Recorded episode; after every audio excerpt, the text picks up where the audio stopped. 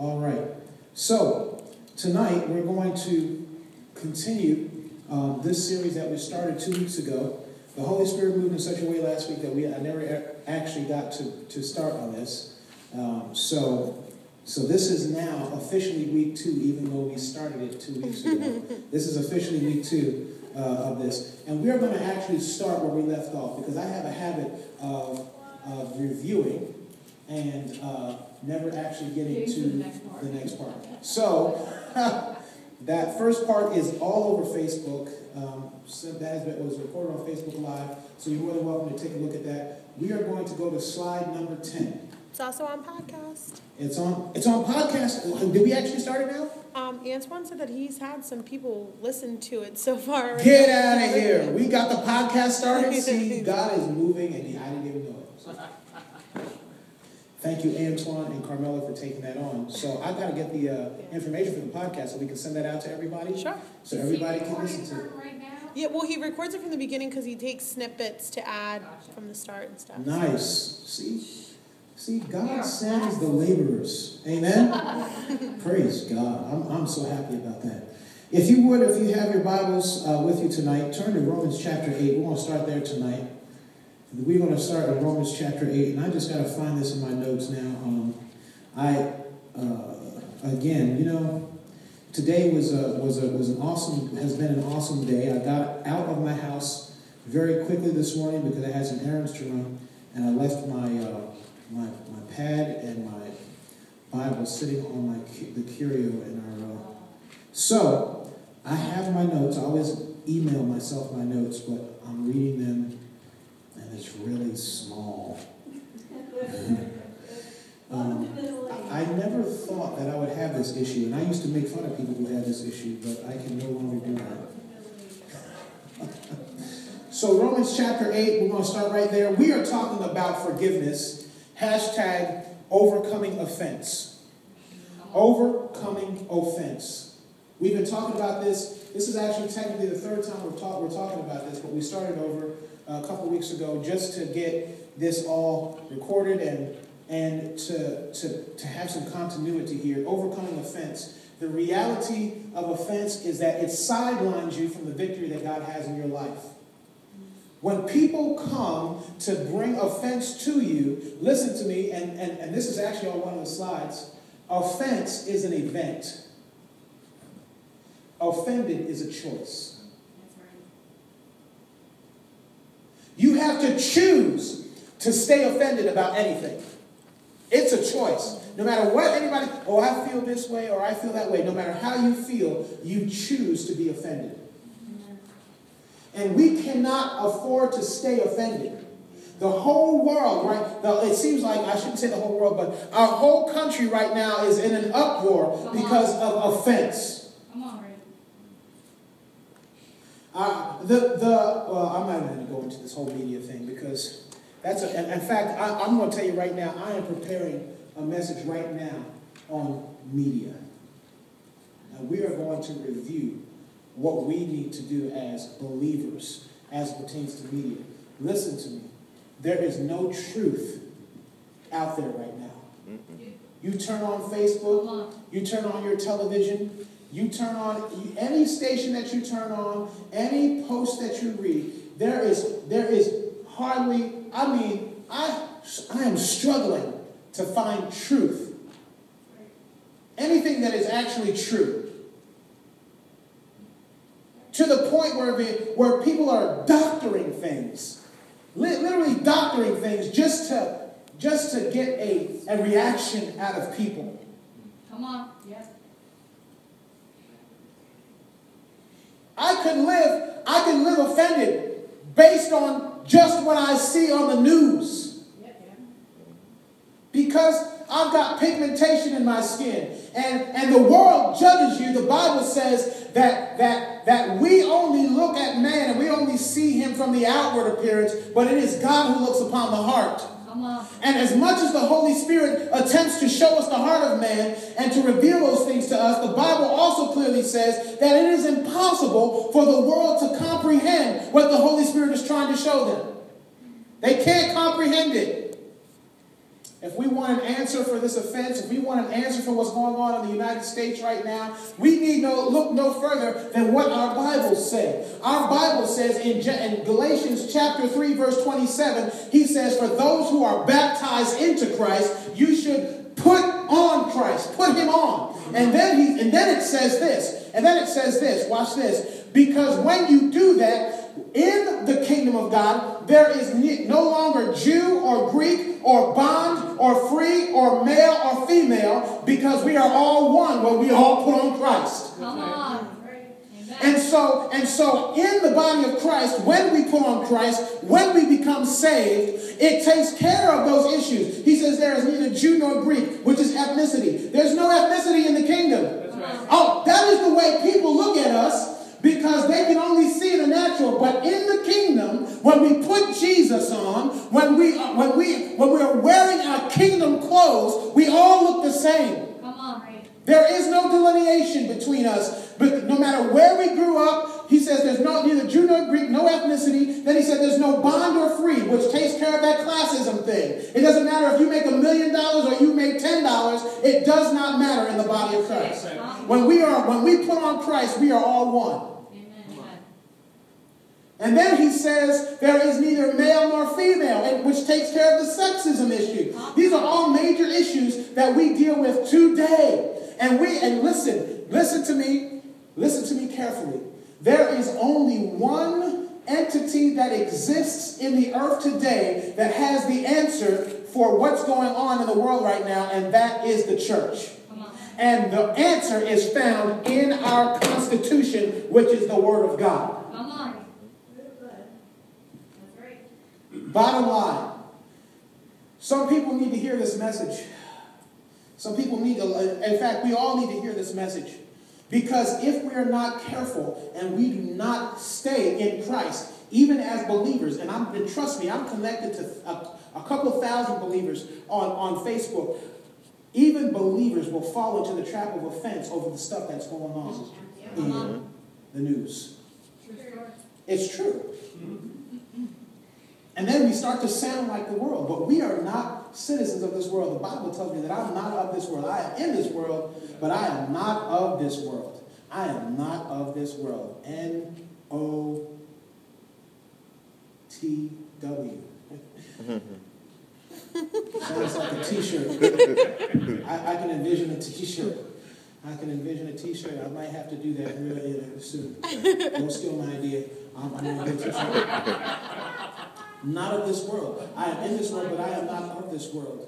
I am a citizen. We, we are, every single person in here, that I know that I can look and see that you, if you are, if you believe that Jesus is who he says he is, if you believe that God is who, then we are not of this world. We are citizens of another kingdom, and in that kingdom, there is none of this stuff that we deal with in the world.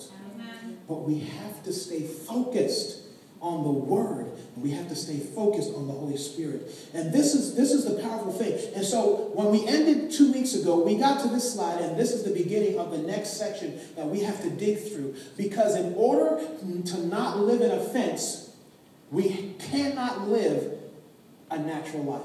Come on. If you're taking notes, and you probably already wrote it down, we need to live spirit led lives. You must live by the Spirit. Now, I'm going to say this 10,000 times. You know what I'm getting ready to say. Because, because listen, the Holy Spirit, this is why people don't want to lead spirit led lives. Because when you go on YouTube and you look up, oh, power, of the Holy Spirit Church or something like that, there's some weird people on there handling snakes and speaking in tongues. And it's weird. Yes, it is. Jerry, let me tell you something that everybody else has heard me say 10,000 times. The Holy Spirit does not make you weird. You were weird before. Come on. if you are weird after you receive the power of the Holy Spirit, that means you were weird before you received the Holy Spirit and you have not learned a thing.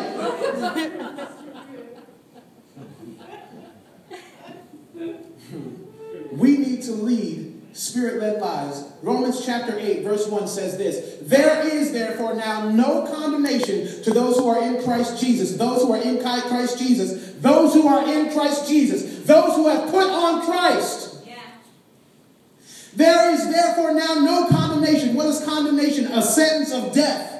That's what the world is dealing with right now. There is condemnation in the world right now. There is therefore, there is no condemnation for those who are in Christ Jesus, who do not walk according to the flesh, but according to the Spirit. We have to lead spirit led lives. For the law of the Spirit of life in Christ Jesus has made me free from the law of sin and death. Now, if you're reading an S, an ESV Bible, or some, some, look at the version of the Bible that you're reading. If you're reading that, there is a section missing out of this verse that I love ESV, but it, but this is missing, and it needs to be in there. If they stop at there is no therefore not no condemnation for those who are in Christ Jesus, and then it goes to the next verse. But that section that says who do not walk according to the flesh, but according to the Spirit is an extremely important section of scripture to remember. Because you cannot walk in the flesh and be in Christ at the same time. Come on. That's right. You cannot. You can't. And then he says this For the law of the Spirit of life in Christ Jesus has set us free from the law of sin and death. So no matter what anybody else's opinion of me is, no matter what anybody else says about me, I am not their opinion. I am now a word of God spoken into existence into this time for such a time as this. And no matter what they say, I have been set free from that law of sin and death. I have been free. I was free before they started talking. I was reading on Facebook today. I opened up my Facebook because I had some time, some time alone this morning. right? And I opened up and there was this memory. You know, if you're on Facebook, they have memories, you know, things that you posted like 10 years ago. Right? I posted this post a few years ago and and man, I was like, man, that was really good. I should repost it. But the but the but the but the but the, the post was basically it says this before anybody had an opinion. God made you a word. God spoke you into existence. The Bible actually says that you are God's letter of recommendation to the world. He spoke you. This is you are made for a time like this. So for those of you who say, "Oh man, I can't handle it," you're crying out to God, "God, I can't do this." God is saying, "I, I made you for this time." Paul was a great man of God. James, John, Peter, all great men of God. Moses, you know, Noah, you know, Ezekiel, radical man of God. Listen, all these, Jeremiah, the weeping prophet, you know, eh, these are all great men of God. This is the reality is none of them were made for 2016. We were. Mm. Amen. None of them.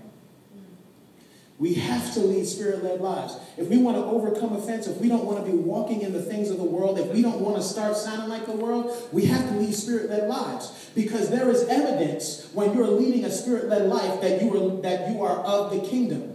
You see, the kingdom is a country in and of itself. The kingdom is a kingdom. It is a culture. There is a language that goes with that kingdom. The problem that we have as a church right now is that we sound a whole lot more like those, the kingdom of darkness than the kingdom of love, than the kingdom of God. Preach it. Because we're walking in the same offense that everybody else is walking in. I don't care what anybody, you can argue with me 10, you can argue and argue and, and, and, and, send me notes and letters and tell me to speak up on this. And I get that stuff all the time. Speak up on this. You need to speak up on this as an African American. Listen, I was an African American before I received Jesus. I have put on Christ. I am a citizen of the kingdom. And I refuse to go back to being that natural man. Listen, when I was when I was a teenager, you could you said that to me, and then I was all for it. When I was young, when I didn't know any better. You, y'all see my wife? when I got married, my friends from high school were dumbfounded. They said, We thought you didn't like white people. you see, that's the life I was living at the time. But when I put on, when I learned to put on Christ, I don't see that stuff anymore. Come on. I don't.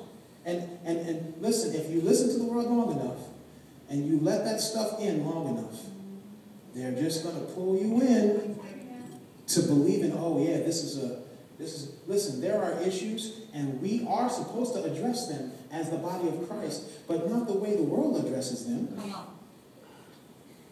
You, you, if we really, if we listen, if we want, if we want to get rid of racism, if we want to get rid of sexism, we want to get rid of classism, let's just get everybody saved and have them put on Christ. We have the answer. In fact, I would even go further to say we are the Come answer. on, there it is. Because when you understand that you are the answer, then you stop burying your head in the sand every time the issue comes up and you boldly speak what God has called you to say. Mm-hmm. Tell them the truth. But most of us would much rather bury our heads than, than, than think, oh, well, I'm going to offend you. You know, how many of you have had this experience? Because I'm very social media oriented. Uh, or how many of you had this experience where you went to go post something and then you had to erase it because you thought, oh, somebody might be offended? Ah, I have had that experience because I thought to myself, you know, in the position, it might be the position because I reach so many people.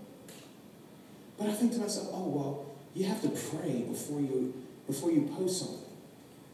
That- That's crazy. Come on. We live in a culture of offense. That's right. It is. It is. It's crazy. Let's go on to the next uh, next slide. Let me let me look at my notes now.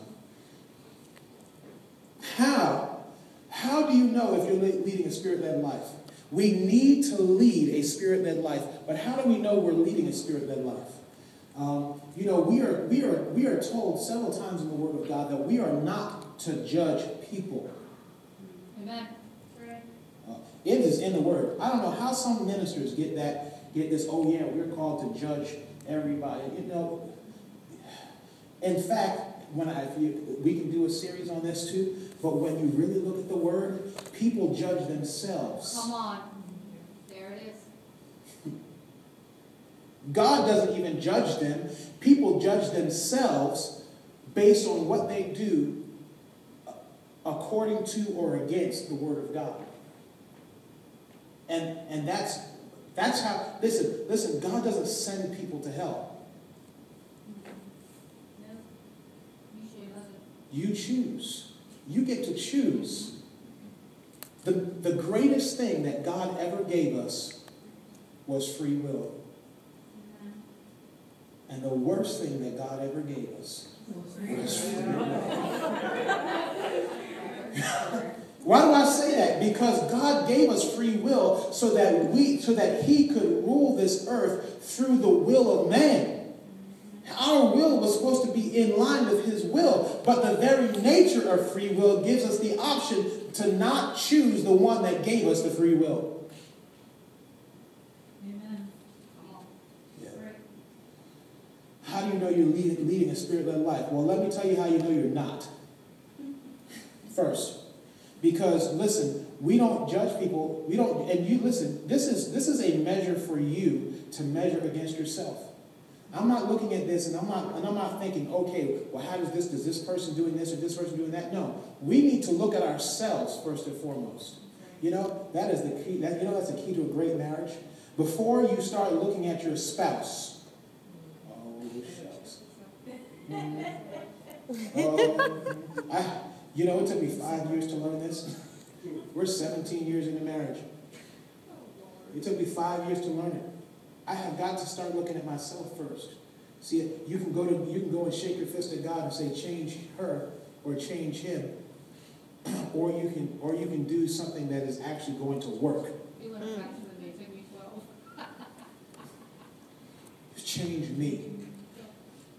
Now the now the works of the flesh are evident. This is the fruit of the flesh. I'm gonna call it the fruit of the flesh. Sexual immorality, impurity, sensuality. Sensuality uh, is some of. The, I, I had this question one time. Well, sensuality and sexual immorality are the same thing. No, they're not. Listen to me. Sensuality. See, people look at it and they think, oh, well, it's. You know, it's not. Sensuality. It simply means to be led by your senses. In other words, if it feels good, if it tastes good, if it looks good, if it sounds good, if it smells good, then I ought to just do it. And God says that is a work of the flesh. Come on. I have to stop there. to let you know that because some people get that twisted thinking it's something something radical. No, just living by by what feels good is sin. Hmm. Verse 20 idolatry, sorcery, sorcery, enmity, strife, jealousy, fits of anger, rivalries, dissensions, divisions, envy, drunkenness, orgies, and things like these. I warn you, as I warned you before, that those who do such things will not inherit the kingdom of God. You want to know if you're leading a spirit led life, if you're, if you're leading this type of life, any one of these things, that you are in danger. You are not leading a spirit led life. And we could say, oh, well, I'm doing good in this area, this area, and this area, but I'm failing in this area, and this area. Listen, you need to give it all to God. Mm-hmm. And this is not condemnation. This is God giving us a chance to get it right. And we slip up and we fall sometimes. And you know what? That's going to happen because of our nature. But thank God that He is not like human beings who, who have to and, and tell you, oh, you have to get on your knees and you have to beg for forgiveness. You have to sigh and sob and cry at the altar in order for to get right with God. No, you don't. That is religion. God, this is what the word says. If you confess your sin, he will be faithful and just to forgive you your sin and cleanse you from all unrighteousness. If you just confess it, he doesn't say you have to come begging for forgiveness. That is a human trait. He said you don't even have to ask for forgiveness. All you have to do, son, all you have to do, daughter, is tell me that you were wrong. And then our relationship is back intact. That is how much he wants a relationship with you. Come on, praise God. He does not make you jump through hoops like human beings like make you jump through hoops. He said, if you just confess, that's how you get out of this life. You confess it and then you make a you have to repent. Repentance means to turn around and go the opposite direction of the place of the place that you're going right now. Which means it's not enough just to say you were wrong. Now you've actually got to make steps and say, God, and this is how we're going to make it right. This is how we're going to stay out of this place. And, and you know what? The number one way to stay out of sin is accountability. Let me just give you a practical, some practical application here. If you are accountable to someone, if there is somebody that just knows all your stuff, Mm. everybody doesn't need to know your stuff, by the way. Come on. You don't have to go confessing your sin to everybody. In fact, you should not do that. But you need somebody that will keep you accountable to being the man or woman of God that God has called you to be. Someone that you will not lie to. Because I'm going to tell you, Christians are very good at lying. Mm-hmm. Even I've done it. How you doing today, bro? Oh, I'm doing great. Church. Yeah, church face. We call that church face. I put on my church face when I come to church. Oh man, I'm blessed beyond measure. God is so good. And on the inside, I am being torn apart. I have nobody to talk to. You need to find somebody to talk to. Come on. You need to find somebody. To, most of us are afraid that somebody's going to judge us because that's the way the world is. But in the body of Christ and at Impact Church, we don't do that. We understand people are imperfect. And people are in the process of changing. Um, and the last thing I'll say about this is this. Some people will say, oh, well, and you've heard me say this before too, I did a message on this, but some people will say, oh, well, you know, this is just part of the process. I'm going through a process. And I can appreciate process because we have to go through a process to do anything great for God or anything great for anything. There's a process for everything. You want a degree, you have to go through school. That's a process, right? So anything that's anything, you need to, you have to go through a process. But the reality is, let me, let me let's talk about school. For, let me make this easy. Let's talk about school for a second. You're going through school, right? You get to second grade, and second grade is great, right? But second grade is part of the process. If you spend two or three years in second grade, you are no longer in process. You are stuck. And we can look at that second grade analogy and we can laugh at it. That's why I gave that analogy. But the reality is that we are, there are places in our lives sometimes that we are stuck in. We are not in process anymore. On. And the only way that we can really get out of that process is an encounter with Jesus. Because when we have a real encounter with him, there's always evidence. He always sets us free. He always unclogs us. He always gets us unstuck. Praise God for the power of God. Let's go on to the next slide. Come on. I, this is one I love. I love reading this one.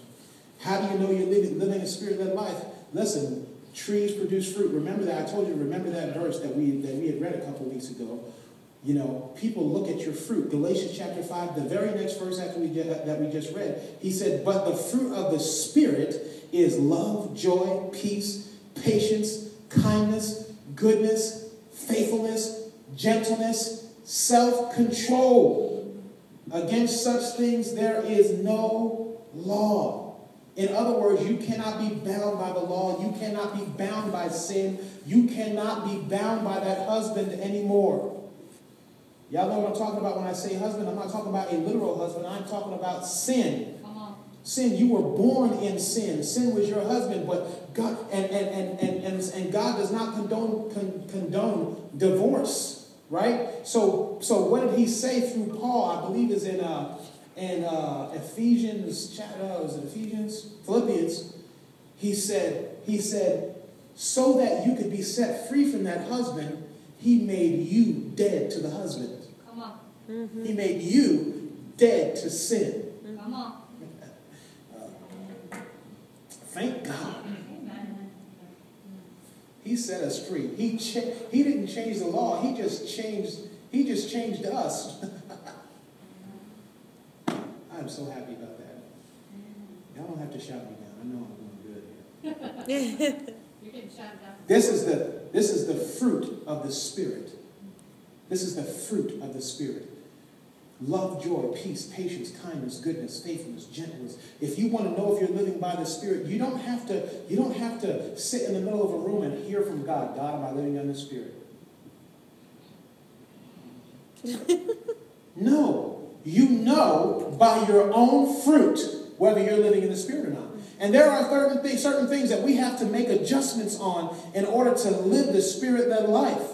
Like some of us have issues with let me pick an easy one. Patience. That's not easy. Yeah, it's easier than some of these other ones. It's easier to talk about, I should say. Because I was going to say self control. Some of us have an issue with, with, with, with patience sometimes. When I first met my wife, she thought I was the most patient person she had ever met. She loved it. And when we had kids, we found out that my fruit was not hanging that low.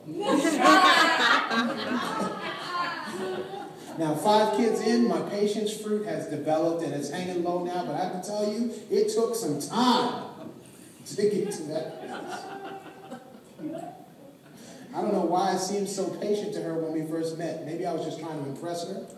I don't know. But you know, you find out, you find out just how patient you are when you have kids. Somebody said this, a young person said this to me not too, too long ago. I was so embarrassed. I was so humiliated. I said, You were humiliated? Humiliated about what? He said, Oh, I was so embarrassed by my little brother. I said, I was like, How old are you? Oh, I'm seven. He's seven. He was 17. I'm so embarrassed, you know. I was like, wait till you have kids. I said, you don't know what humiliation is until you have kids. Amen with that. You don't even know until your honest two year old starts talking about somebody else's hygiene in the middle of Walmart. Hmm. You don't know what humiliation is until your child goes into the bathroom with you and starts talking about how you go to the bathroom with a bathroom full of people. You don't know. Okay? So don't talk to me about humiliation. Amen. This is how you know you're living a spirit led life. And if you want to live a spirit led life, this is the fruit of it. And how does that fruit come? It comes with a relationship with God, it comes from filling up with His Word, and it comes from living a life in the Spirit and submitted to the Holy Spirit. Come on.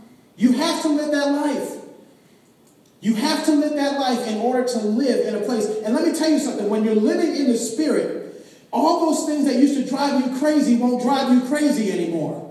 Because, because the Holy Spirit, when we get in Him, you know, it's like a secret place. It's like a shelter. It's like a, it's like a, it's like a place of, it's like a place of, uh, like, like the things that used to drive us crazy. Just don't, like people can try. You, you know anybody that tries to get on your nerves all the time? Oh, yes. Back in the day, I would have smacked somebody down and try to get on my nerves like that. But today, because I am dwelling in the secret place of the Most High and I am living that spirit-led life, they can say what they want to because when I'm living in the spirit, I cannot be offended. Come on. Say what you want to say. I cannot, it is impossible to be offended when you're living in the spirit. Come on. It's impossible.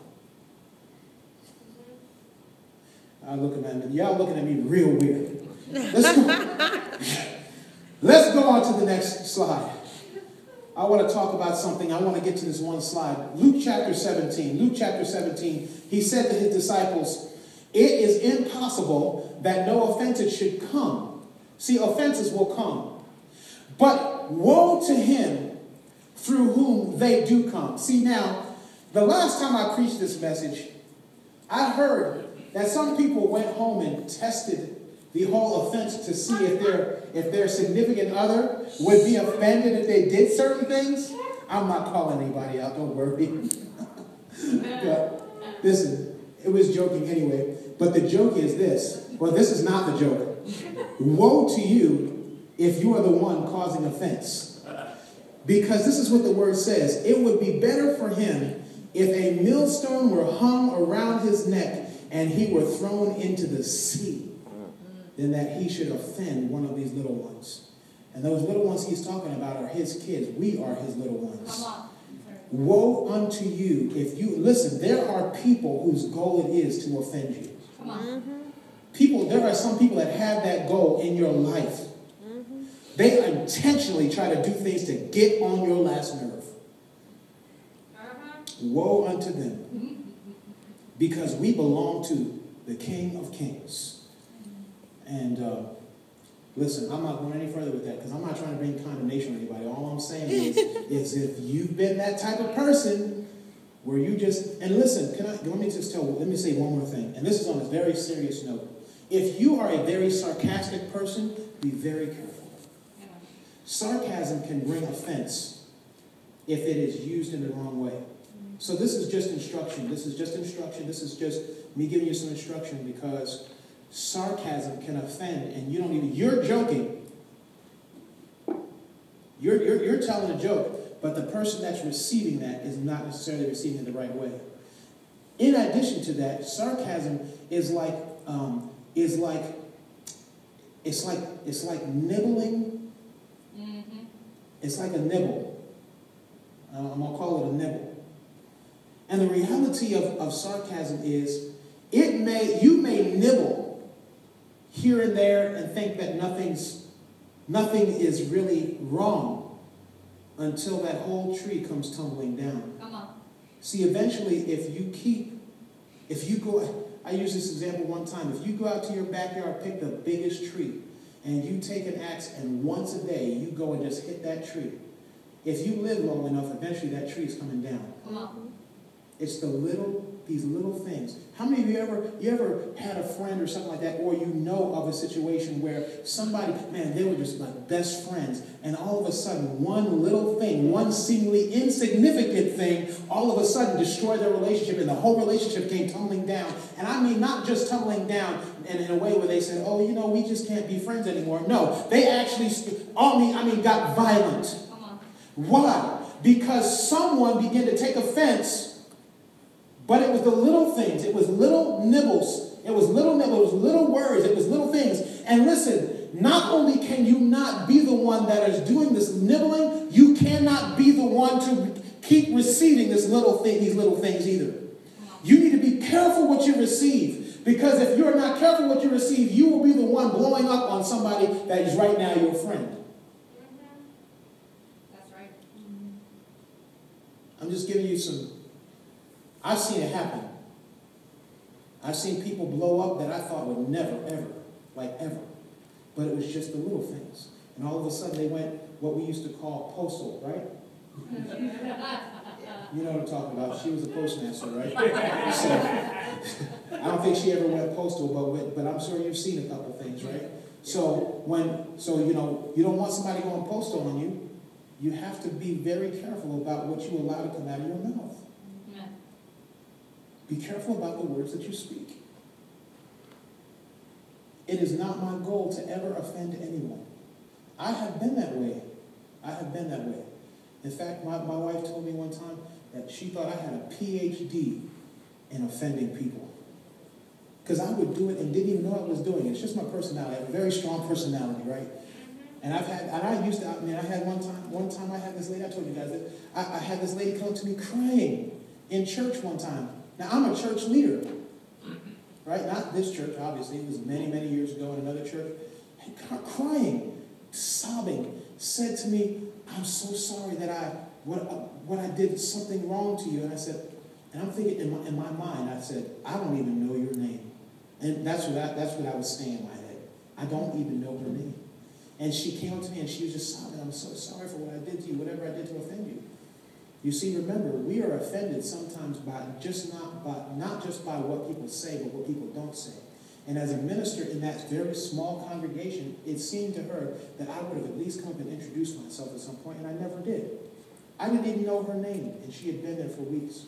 And she thought that I was mad at her about something. So we have to be careful. Now, sometimes there are some people, by the way, and let me hashtag this, there are some there are some people that no matter what you do, they are going to be offended. Mm-hmm. And guess what? You can't do anything about that. Don't try to fix it. Just pray for them. Because sometimes you just can't. There's just, nothing you can do. Amen? A little bit of time here. All right, we're good. Got a few more minutes. Let's go to the next slide. You don't want, oh, I have to talk about this. I have to talk about this. You guys are laughing because you see, if you're listening on the, on the podcast, I've got this picture of, of a, this is a, a, a um, not a raccoon, uh, this is a, a, a squirrel trap. It's a squirrel trap. Now, I want to explain this because I thought that when I saw this, I thought to myself, man, this is really, this is really, um, really powerful. Let me just find it in my notes here. This is a really powerful thing to understand. Um,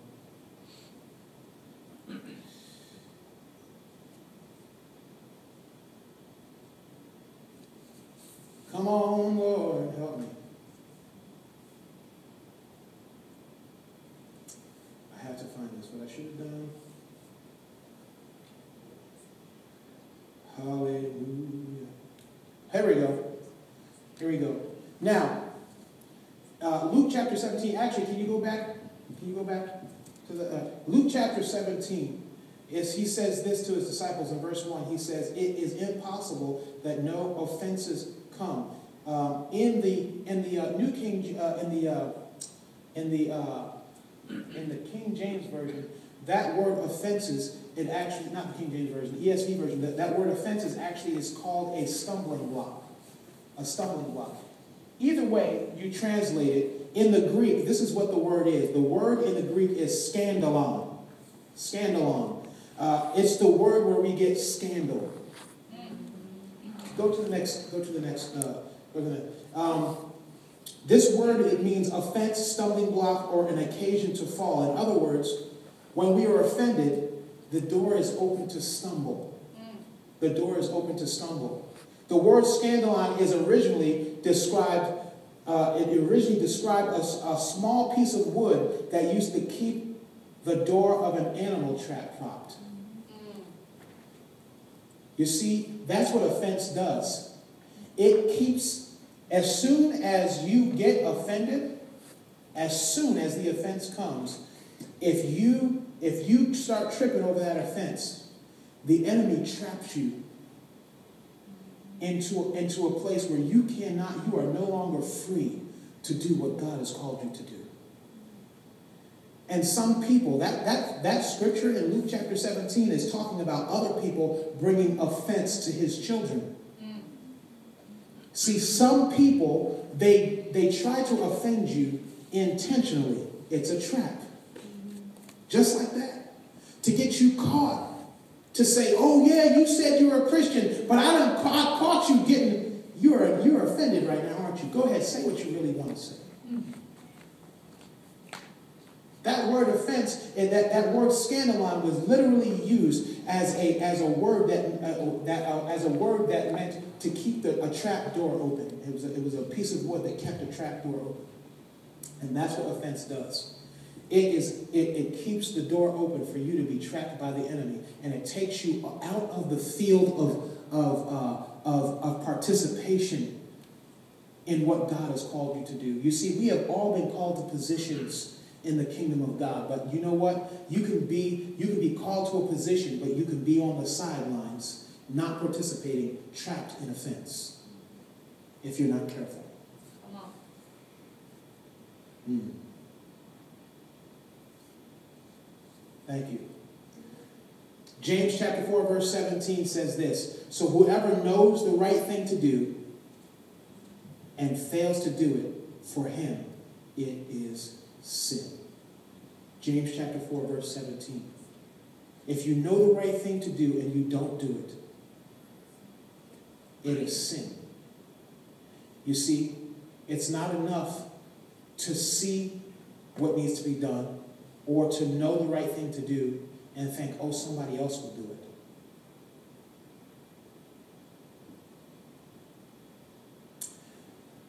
There was a commercial on television a while ago uh, put out by the Truth Project. And basically, they're on a street corner, it looked like in New York City, and someone dropped a piece of trash on the ground. And uh, they stood there and they just watched this piece of trash on the ground. And all these people started passing by, and all these people were walking by this piece of trash, and they were just looking at this piece of trash on the ground. And one person, hundreds of people passed, one person sees this piece of trash on the ground, picks it up, and puts it in the trash can that was no longer, no more than three feet away from, from, the, uh, from the piece of trash. You see, it's not enough to see the trash.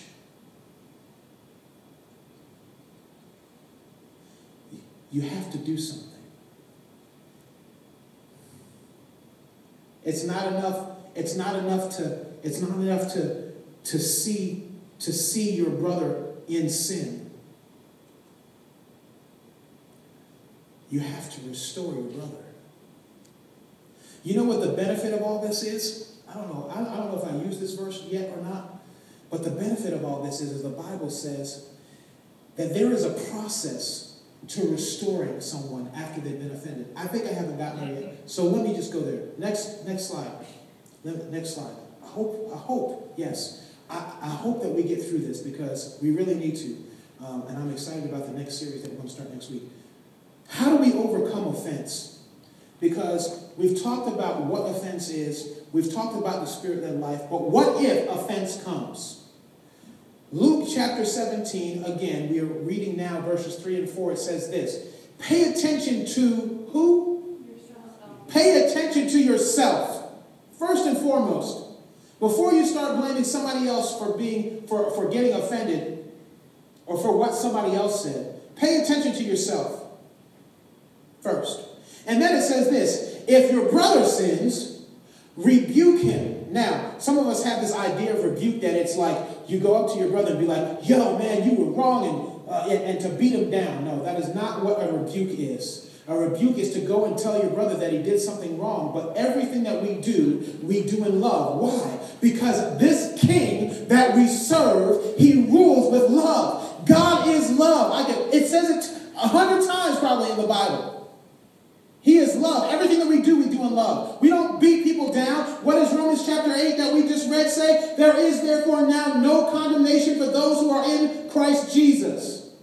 We don't bring condemnation on people. If you see your brother, uh, your brother that your brother sins, rebuke him, and if he repents, forgive him. And if he sins against you seven times in the day and turns to you seven times saying, I repent, you must forgive him. Now, some of us have a really hard time with this. We have a really hard time with this. We would much rather, we would much rather that person repent and then we parade their sin around to everybody else to see, yeah, look at this person did. I forgave him, but no, you didn't. You religious person, you. No, you did not.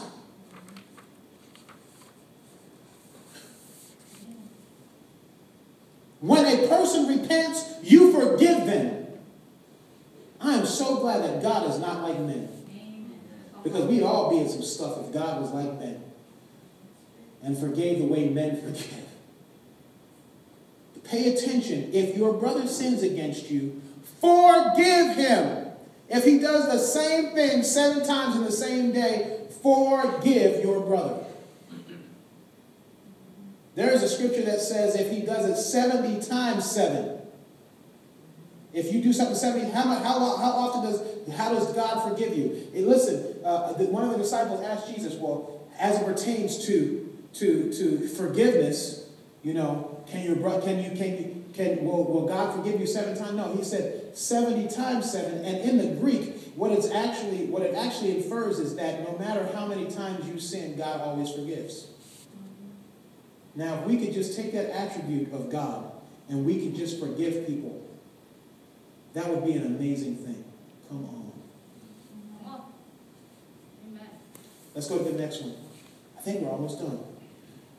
Now, this is the one I was just talking about. Let's let's let's let's let's examine this, and I think we're going to be almost done after this. Matthew chapter 18, verse 15 says this: If your brother sins against you, go and tell him his fault between you and him alone. Everybody got this so far?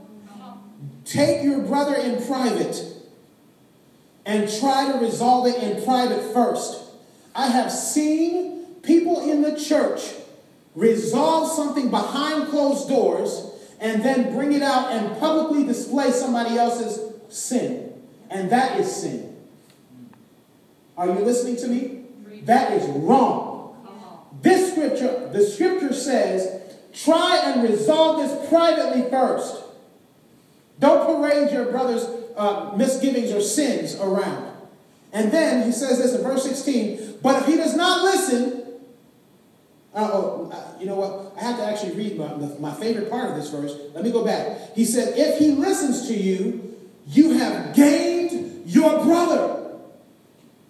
You see, you see, right? To me, that's the most powerful part of this, of this passage. Because the whole point of bringing your brother out of sin is to regain your brother. If you could just love your brother more than you love yourself, Come on. If you could just regard your brother more than you regard yourself, then you could regain your brother. He says, if your brother sins against you, go and tell him his fault between you and him alone. If he listens, you have gained your brother back. And you know what? I want my brother back. Amen. I want him to be restored. But more than that, I want him to be, I want him back. If we really care about relationships, it could all stop right here. Verse 16 goes on to give us more explanation. But if he does not listen, take one or two brothers along with you, that every charge may be established by the evidence of two or three witnesses. If he refuses to listen to them, and if you get to that point where you have to take it to two or three, most likely he's not going to listen if he's gotten to that point. If you have enough of a relationship, it should be resolved in private. That's what I have found. If it goes past that, it usually goes all the way to uh, to the to uh, and, and we'll talk about that in a second. But bring it to two or three. Establish your evidence in two or three in, in, the, in, in, in the sight of two or three witnesses. Now, this is done for a couple of reasons. Number one, your brother needs to know that he did something wrong, and he needs more than just you telling him that that was the case. The, the other thing is you need accountability because sometimes we call things sin that are not sin. There it is. I would drop this mic right now, but it costs like eight hundred dollars. I'm not doing it. We religious people have a habit of calling things sin that are not sin. You know, when I was growing up, I thought that having fun was sin. And I think I thought to myself, man, I just If I have fun, I'm going, I'm, I must be doing something wrong. And I grew up in a, in a charismatic church. And we used to tell everybody, oh, well, you know, everybody else is religious, but we're not. anyway. Verse 17 If he refuses to listen to them, tell it to the church. And if he refuses to even listen to the church, let him be to you as a Gentile and a tax collector. In other words, let him be separated from you, uh, from the church. Now, let me just say this about if he refuses to tell it to the church. What he is saying here is not to bring it. Listen, you will never find that I bring an issue like this, if it gets to this level, to everybody in the congregation and say, well, what do you think? Because not everybody is mature enough to judge this matter. What he's saying is bring it to the church, but really that's the leadership and the elders of the church. That is not the whole church. We are not parading somebody around to, to, to say, oh, look, this look at what this person did. We are not doing that. We are not doing that. It will go, it will go to the leaders and the elders of the church because they know how to deal with these matters. They know how to, they are mature enough to deal with it. Okay? Amen. But number one thing is we get our brother back. Let's go to the next slide. Let me give you a hashtag here, and I, and I talked about this a, a little bit, but I want you to understand this. There are two facts that I want you to understand. The first fact is this, and this is an unfortunate fact. Sometimes differences are irreconcilable because someone refuses to forgive or repent. And we can't do anything about people that refuse to forgive. And we can't do anything about people that refuse to repent. You just can't. You can't make somebody forgive. And in the body of Christ, we want to, we always want to, to, to make things resolve themselves. But we have no power over people's wills. Thank God for that, by the way. We cannot make, I can't make you forgive someone. And so sometimes there are differences that are irreconcilable. But let me give you fact number two. Number two, that person does not have to be you. Amen. Come on. If you are on the, if you are offended, then you need to choose to forgive, even if the other person doesn't choose to repent. And if you are the one who, who caused an offense, then you need to ask for forgiveness and repent, even if it's your fault. Even if the other person says, I'm never going to forgive you for this, you need to be the person that is repentant if you cause an offense.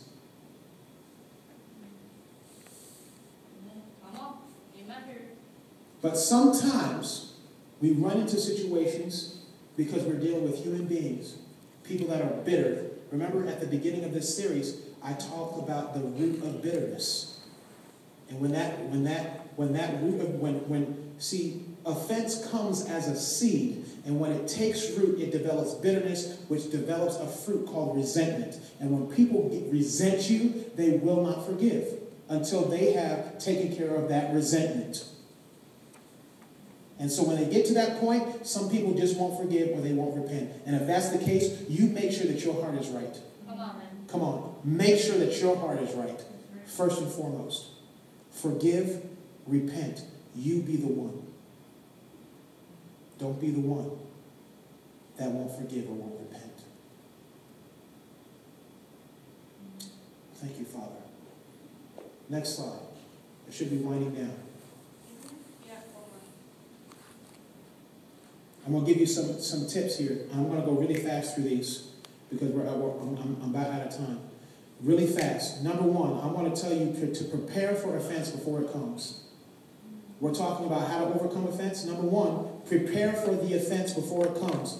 We'll read this out of the Amplified, the Amplified Bible. They have different versions of the Amplified Bible now. So this is the Amplified, the C means classic, the classic version of the Amplified Bible. It says this Therefore, I always exercise and di- discipline myself, mortifying my body, deadening my carnal affections, bodily appetites, and worldly desires, endeavoring in all respects to have a clear, unshaken, blameless conscience, void of offense toward God and toward men, In other words, become unoffendable. That's life in the spirit right there. Prepare, but listen, prepare for the offense before it comes. Decide that no matter what people say, that you are not going to be offended. You can only do that by the Spirit. You can only, it can only be done by the Spirit. It can only be done by digging into the Word and maturing and being a mature Christian and maturing.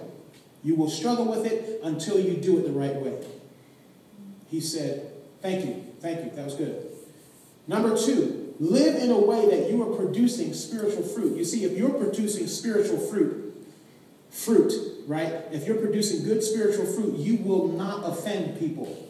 It's, it's impossible to offend, well, not impossible, because some people are offended no matter what, right? But it's impossible for you to be in the offensive position when you are developing spiritual fruit. Ephesians chapter 5, verses 8 through 10 says this For at one time you were darkness, but now you are light in the Lord. Walk as children of the light. For the fruit of light is found in all that is good and right and true, and try to discern what is pleasing to the Lord. Always try to, to please the Lord. Always try to please the Lord. Always, when you are doing things, when you are saying things, say it as if God is standing there right beside you, listening to your conversation, and you want to be pleasing to Him. And if you do that, no matter how offended another person gets, you will never find yourself in the wrong. Live in a way that you are producing spiritual fruit. Next, last slide, or second to last slide. Be, number three, be a peacemaker. Be a peacemaker. James chapter 3, verses 17 through 18. But the wisdom, uh, the, but the wisdom from above is first pure, then peaceable, then gentle, open to reason, full of mercy, good fruits, impartial and sincere. And the harvest of righteousness is sown in peace by those who make peace. Be a peacemaker. If you are, listen, if you are thinking in your mind something to, to, to stir something up or to cause offense, you are not, you are not listening to wisdom from above. You are listening from, to wisdom from below. Come on. And, and listen, that wisdom from below, you need to just put your foot on that bad boy. That's right. That is his position under your feet. Amen. That is not wisdom from above. If you want wisdom from above is first of all pure. If you find that when somebody does something, the first thing that comes to your mind is, oh, yeah, I knew that was going to happen, you are not thinking pure. Because the Bible also says, to the pure, all things are pure. So the first thing that I think about anybody is not, is not something that's terrible. I don't think something terrible about you just because something terrible happened. The first thing I think, I don't think just because you said something that was offensive, the first thing I think to myself is, you know what? They're, they're, they're just having a bad day. Or maybe, maybe that was just a mind fart, a brain fart. Right? I don't blame it on your heart because when you start blaming people's hearts for things, you act like, number one, you know their heart, and you don't. But to, but to the pure, all things are pure. So if you make a mistake, I will, I will blame that on a mistake of the head. Does a mistake needs to be rectified? Yes, it does. But I am not going to hold an offense against you Right. Come on.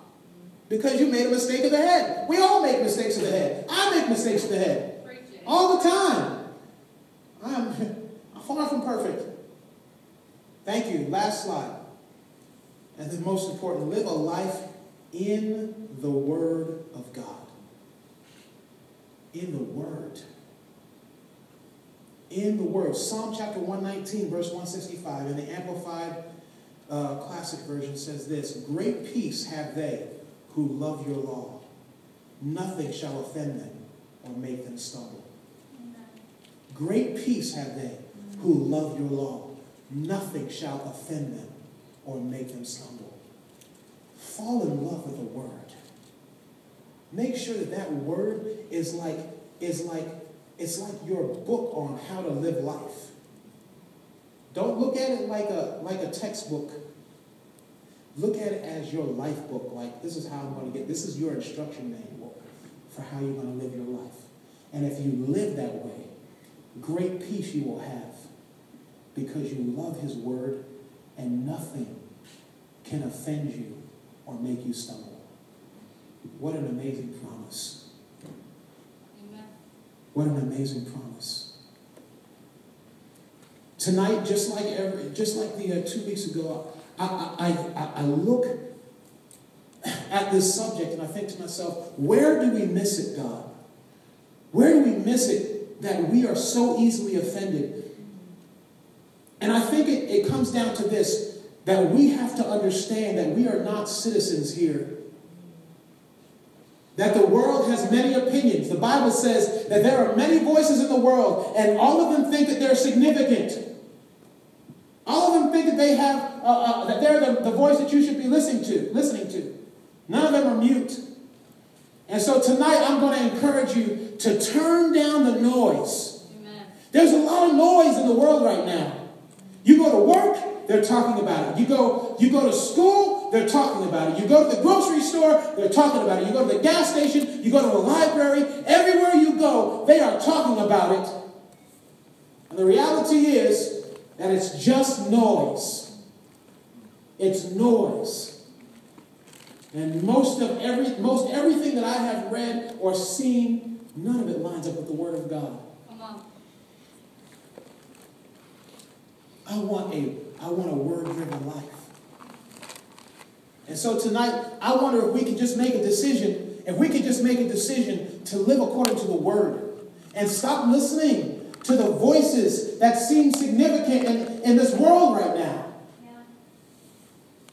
I don't want to get mixed up in that stuff because I am the only hope for those that are mixed up in it right now. It. If I'm the only hope for the people that are that are living that way right now, what happens if I get mixed up in it? There's no life preserver.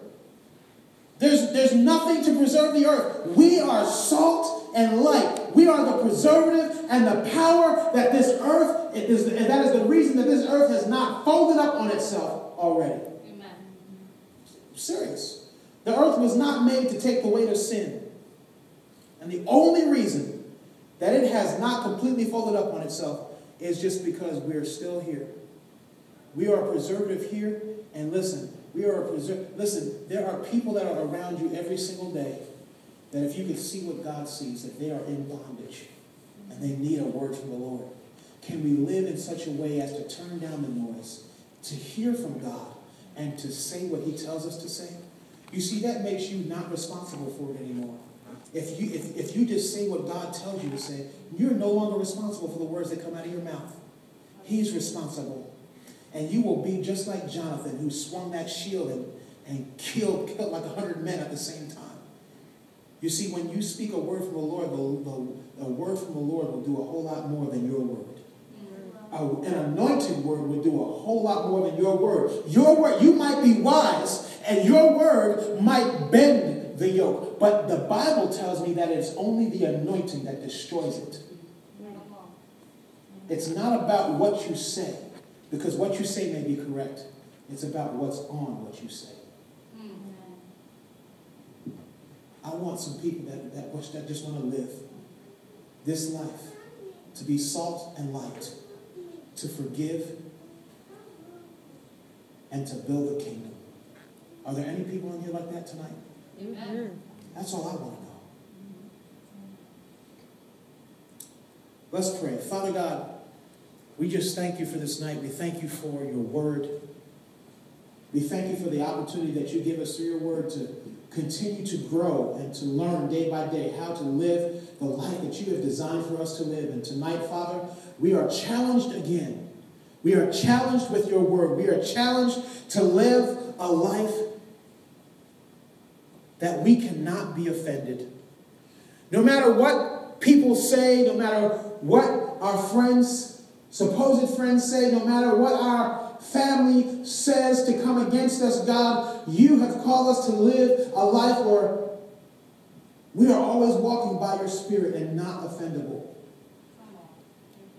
So, God, my prayer tonight for every person in this room, for every person watching online right now, Father, my prayer tonight, God, is that you would that you would stir up on the inside of us Holy Spirit, we give you permission tonight. Stir up on the inside of us everything that we need to live this life. Stir up on the inside of us a hunger for more of you so that we can live this life, that we are bearing fruit that looks like you, God. So that, Father, we can live and that we can love people the way you love people. That we can serve people the way you serve people. And, Father, that we might see more come into your kingdom in this day than we ever have before. That's our prayer tonight, God. Help us to live this life. Holy Spirit, you, the word says, the word tells us that you are our helper, that you will teach us all things. So we give you permission tonight to teach us, change our days, interrupt us. I give you permission to do that with me. Interrupt me. Show me where I've been wrong. Show me how to say things that are not going to offend people. And help me to be salt and light. Help me to attract people out of the darkness, out of the kingdom of darkness, out of the grip of the enemy, and into the kingdom of light. I want to be the one that you use, God. If you can use anything, if you can use anything, God, if you can use anything, God, I pray that you use me. God, I pray that you use every person in this room. I pray that you use us tonight.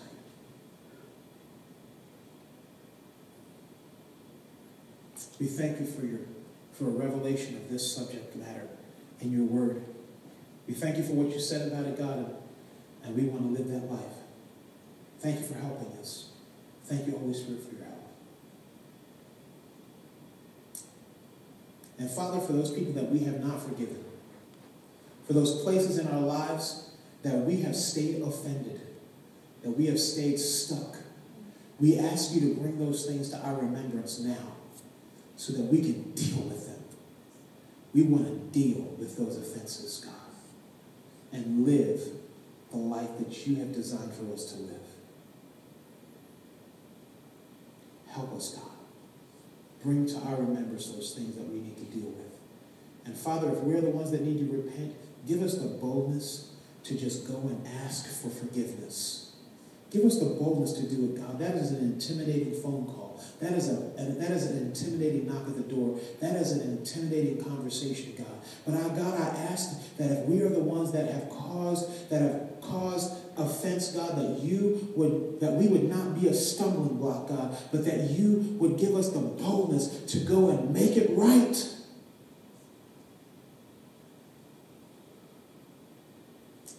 We thank you for that, God. Thank you for that boldness. And we thank you for putting the words in our mouth to do what you have called us to do tonight. I thank you for every family here at Impact Church. Every person in this room, every person not here in this room, God. I thank you for impacting them with your spirit now, even as we pray. Bring us back to a place where we are stirred up and always hungry for you. Help us to know you and to make you known in the way that you have called us to do it in Jesus' name. Amen. Amen. And amen. All right. Well, that's it. We got done